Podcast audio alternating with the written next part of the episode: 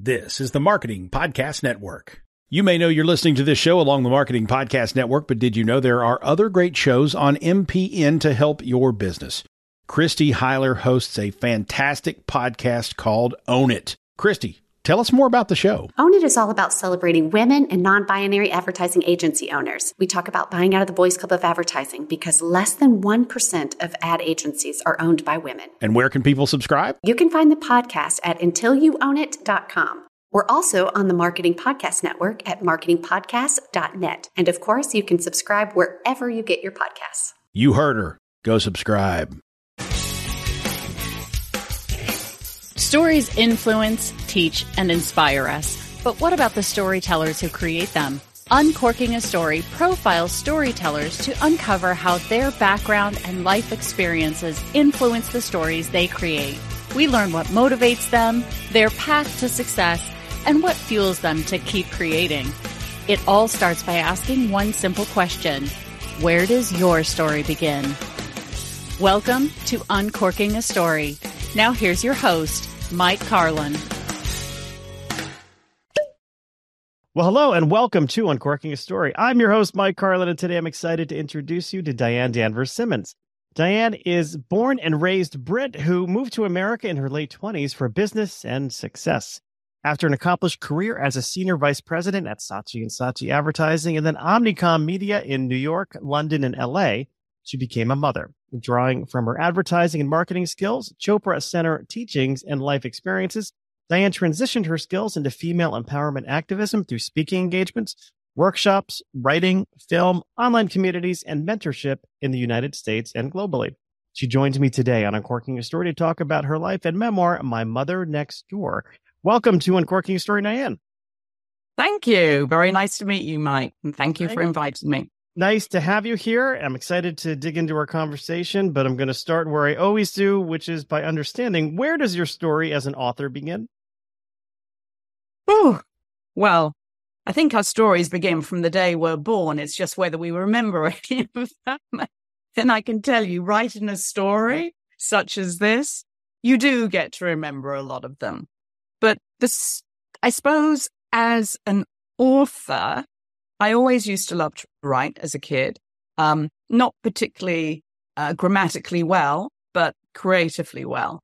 Um, but really, as an author, it all began when I was um, actually doing a lot of um, motivational speaking. And I would share this story.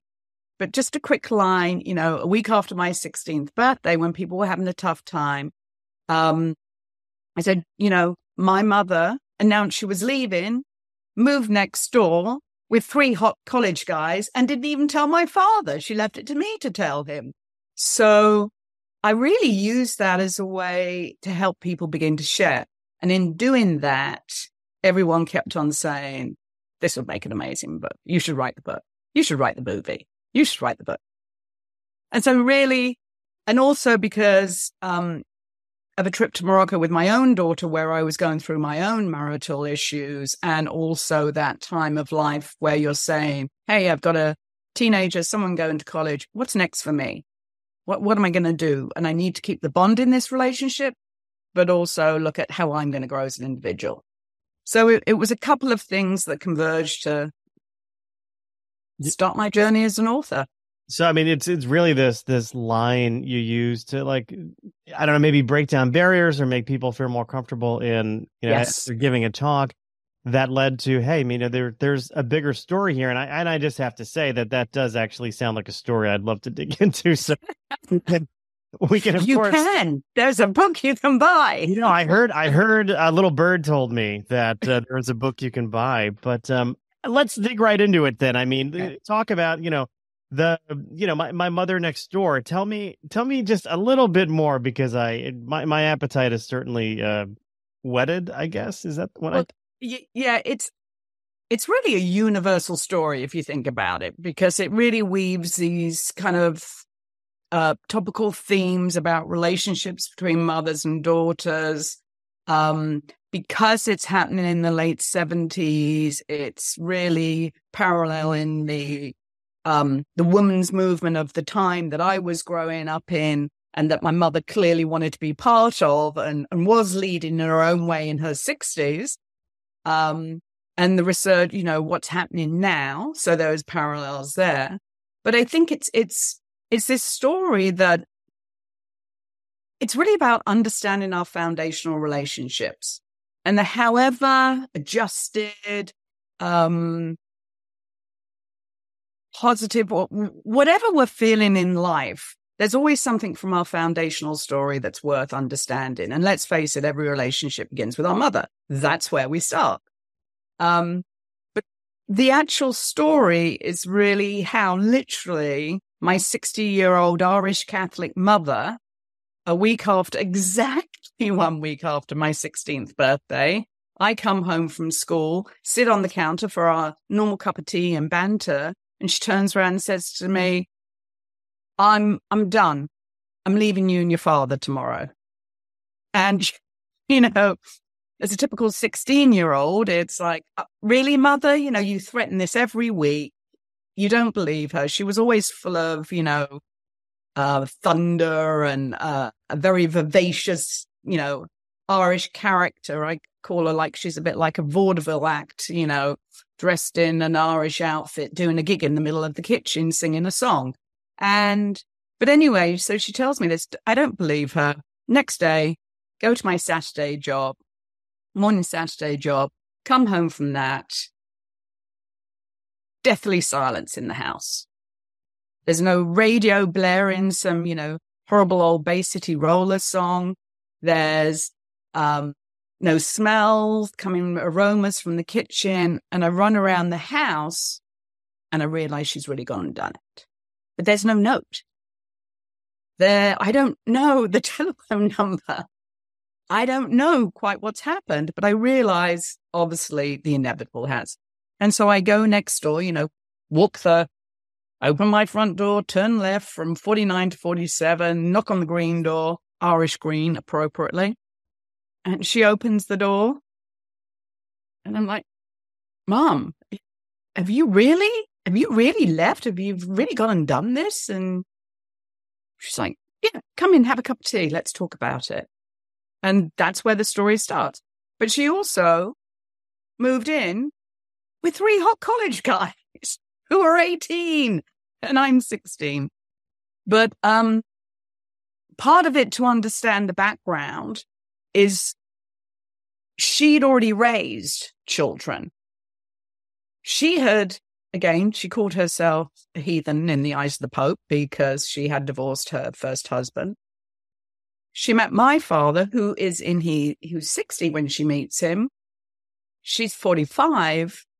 Next thing they know, pregnant with me. What do you do back then? You get married and you bring these two teenage families together. So there's a whole complexity behind all of this. And then she's a woman in her 60s, wants to, you know, forge this new path. And she does that by leaving and moving next door with the with three hot college guys. Mm-hmm. So I mean, it's it's interesting because we're we're going back in time. I think you said the the 1970s, and yeah. just uh, growing up. So growing up, uh, Italian Catholic th- that I am, you know, divorce even in the 70s was not something that. Look, I'm almost 50 years old right now. I had no idea. It was a family secret that my mother's parents were divorced. Like the, the, guy I called grandpa was not my grandfather. You know, he, I never, I knew the secrets they kept. I never knew. And it, it was scandalous, you know, in the 40s, because that's when, you know, it was right. before my, the guy I knew as my grandfather, who, whose name was uh, Dr. Fauci. Um, that's his, that's, that is Anthony's, seriously, uh, Anthony's uncle. Um, so, but that is, um, yeah, it, it was, was scandalous. The only other woman behaving that way was Elizabeth Taylor at the time, but you know. but she could get away with it because she was a movie star in Los Angeles. Yeah, um, and my mother probably thought she could get away with it. Here's the thing she didn't care what people thought. She was one of those very rare individuals who, you know, she had left Ireland. And, and I mention this because it's in writing this book, one of my messages is you can't make a judgment. You, you can't judge people. You have to understand their backstory. She's a woman who left Ireland when she was 16 on her own to come to England to forge a new life. She's leaving me at 16 because she now wants to go and forge another new life. But in her mind, she's justifying it. Yeah. Do you think that that had a lot to do with why she waited till a week after your 16th birthday to to make this move because she knew you could handle it if she could handle it at 16? Yes. Even though I did remind her I was in the middle of my O levels, I was at school and times had changed since the 30s. And I'd grown up as a princess. So it was um, very jarring. It was very tough. But I have to say, growing up in a colorful, um, very interesting, as my cousin and I call it, family, uh, where we had a multitude of religions, you know, backgrounds. They all had fascinating stories. They were all storytellers.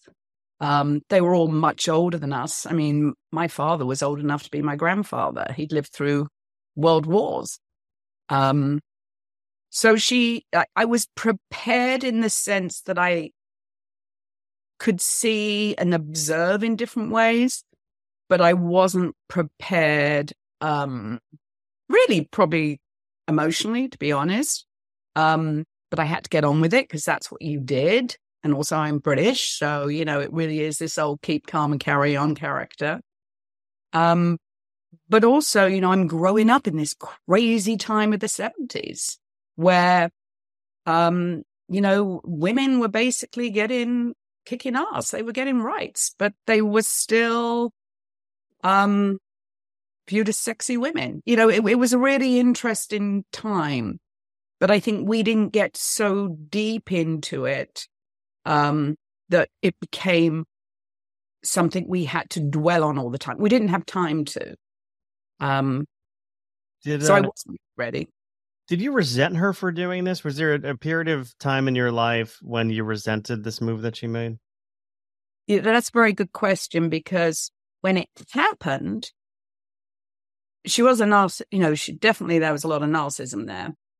The way someone with that characteristic presents it, you begin to feel, oh, am I, am I being unfair by questioning this? Of course she needs to do because she presented it so beautifully. But also, honestly, it was a very tough time in the household with all the arguments going on that it made life easier on a day to day at home basis. But it was very complicated being right next door to each other because it was literally shoved in my face every day. But then I did have the perk of these very hot college guys and going flirting with them every day. Always see the the bright side of life, as I say. Um, but I resented her, interestingly, in my later twenties. That's when I found it really hard to be with her on my own. So I would always take a friend with me. And and then uh, that was really the time I I the resentment began to fester, let's call it that. Yeah, and I'm I'm curious how that may have changed as you sort of matured into adulthood and then had your own family. You mentioned sort of being on this trip to Morocco with your daughter and, you know, talking about, you know, problems that you were experiencing in your mm-hmm. marital relationship. Did did it come full circle in the sense that did you then sort of looking through the the lens of somebody who's had more experience um, and and sort of a daughter herself. D- did you come to understand it better or more or did did you sort of put that resentment to bed at all? Uh, i totally understood it. Totally. Because i'm standing at the precipice myself wondering which way to go. You know my marriage is on the rocks.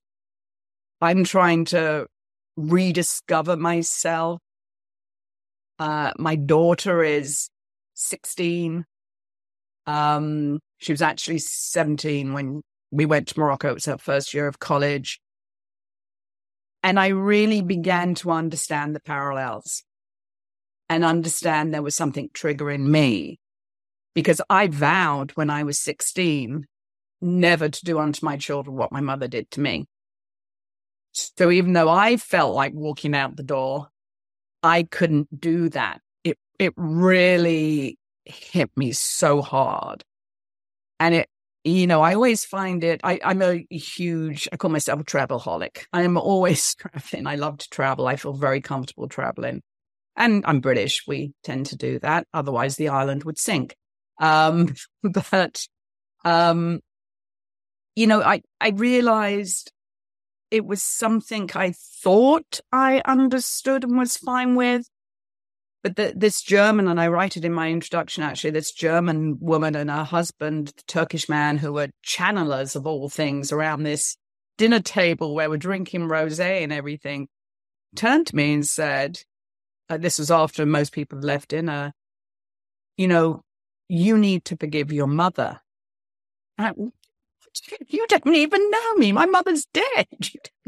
What do you mean I need to forgive her? I, I forgave her years ago.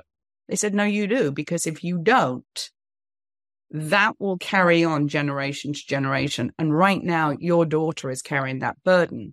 And what I realized is my daughter was carrying the burden of being overprotective of me and her younger brother because we were going through our own family um, readjustment. And where we had told the kids, my thing was when we were going through this, your father and my relationship is going through this rough time has changed. So the the family structure has changed for the moment, but the family is intact. And we made sure that we did everything together. And, you know, we are together still, but we went through that time, but we handled it very differently. But it was through that period that I then started really speaking to family members, understanding mum's story better. And I started to write the book. Yeah, that's that's beautiful. And I, you know, it's it's almost like the book is um I, I don't I, I uh, almost like a cathartic. It really is. I think cathartic, but it, almost like a form of therapy for you because it's like you can shed that density of that weight that you were carrying um, that maybe you didn't realize because you mentioned you know you had forgiven her, but yeah. this is more of like a spiritual forgiveness almost like a uh, yes that that's very very true. It really is. Um, and it was it was funny. Uh, well, not funny, but interesting. I was with some friends in Tahoe and one of these uh, friends, again, she she used to work in the Pentagon, so interesting woman, but she's a channeler. She reads tarot cards, all these things. And she said to me, there's this woman sitting right over my shoulder and she's hysterical, but she's saying, I'm sorry and write the story. And she didn't know barely anything about the book at that time. She didn't really know me. So it, it was like a spiritual forgiveness. And I think, you know, one, one of the reasons of, of writing a book like this is so other people will just take the time to try and understand their relationship, understand their mother, who they were before they were born, who maybe they are now or were when they were a child.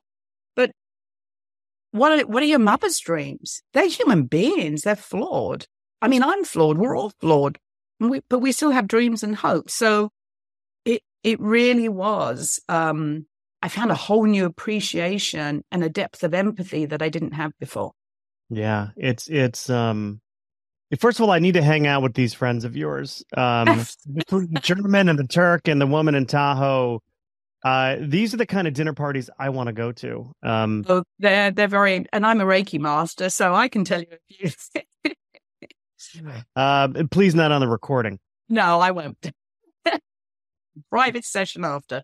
But I I do think that as we get older and as we mature, we come to see our parents if we if we allow ourselves to in a and that's it. Allow ourselves to acceptance, accepting yeah.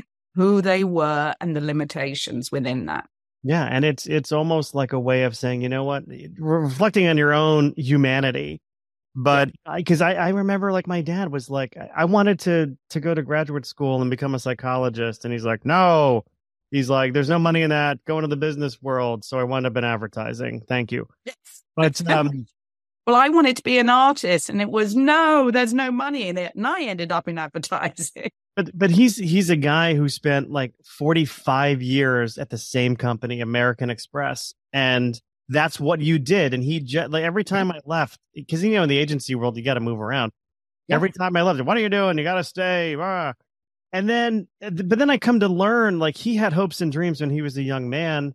You know, he wanted to be an entrepreneur. He and his brother came up with these get rich quick schemes that that always seemed to fail, and I never got to see that side of him but it's like it's you know it's but I I can think about it now and be like okay well that that's why he is the way he is and right. you know it probably is the way the reason I am the way I am too. Yeah. Well, yeah, and and that's the one thing. My mother gave me the courage to never allow anyone to tell me no. Uh, to come to America to write this book, to do things and be creative that I maybe wouldn't have done if she hadn't have encouraged that. I mean, I really believe I chose to be born to my mother to toughen me up for this world and to give me the freedom to be whoever I want to be because that's who she was. She was totally unapologetic and was doing, you know, there there weren't other mothers leaving at 60 and starting a whole new life and a new career and you know, it, so there is a lot of um blessings there, a lot of value. Yeah, I mean that, that that's a conversation for another time too about Yeah. you know the soul and what happens and how we choose what lives we want to leave uh, Yeah. next in in reincarnation, who we pick to come Oh, with it. Absolutely. but I- but I do think, you know, I, I kind of end the book with um the quote I use, the purpose of and I'm looking at it right now, the purpose of forgiveness is to reestablish our humanity, to your point there. Um and I think because f- forgiveness is such an important part of our being, because if we don't, we hurt ourselves. We can't move on and we can't let future generations move on, which is exactly what Lisa said to me. Yeah, that's uh that's beautiful. I, I have to ask the uh, unpolite question. Um, these three college guys was was there something going on there with her and these three guys, or I mean, this I'm we're thinking thinking late seventies here. Um, Oh yeah, I know. It was like her own commune that she was creating in there, and she did yoga too. So can you imagine? Um, no. Um, there was for me. I was flirting like crazy with one of them, and he certainly helped me with my geography. So that was great. Um, no, it, it it it's funny. There was a reporter at the um the Observer in London brought this up. He said, "You know, d- did you feel like?" she'd literally said goodbye to one family, moves next door, and she's creating this whole new family taking care of these young men.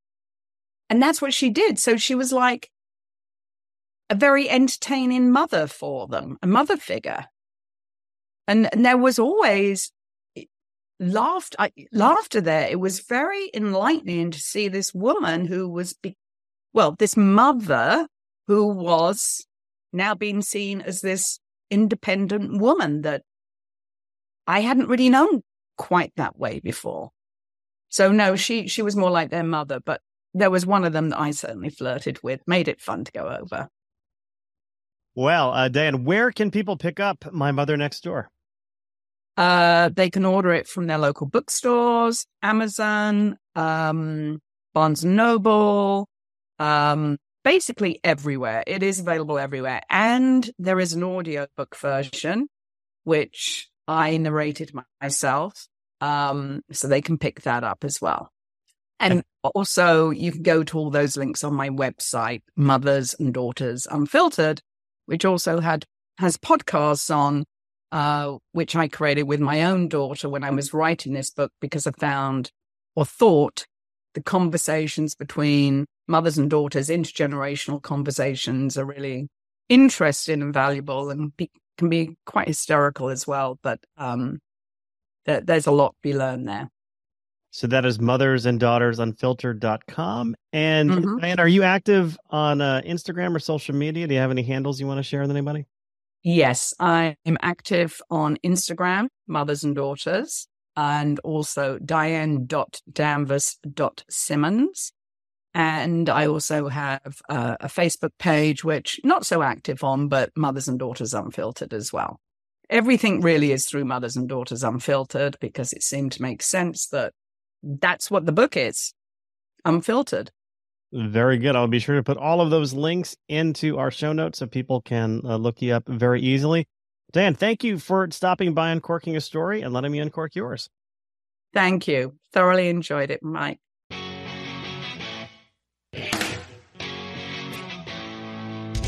Thanks for listening to Uncorking a Story. If you'd like more information about today's guest or to find out more about Mike, go to uncorkingastory.com. If you enjoyed the show, please subscribe, rate, and review us at Apple Podcasts, Spotify, or wherever you get your podcasts. Tune in every week to hear Mike Carlin uncork a new story.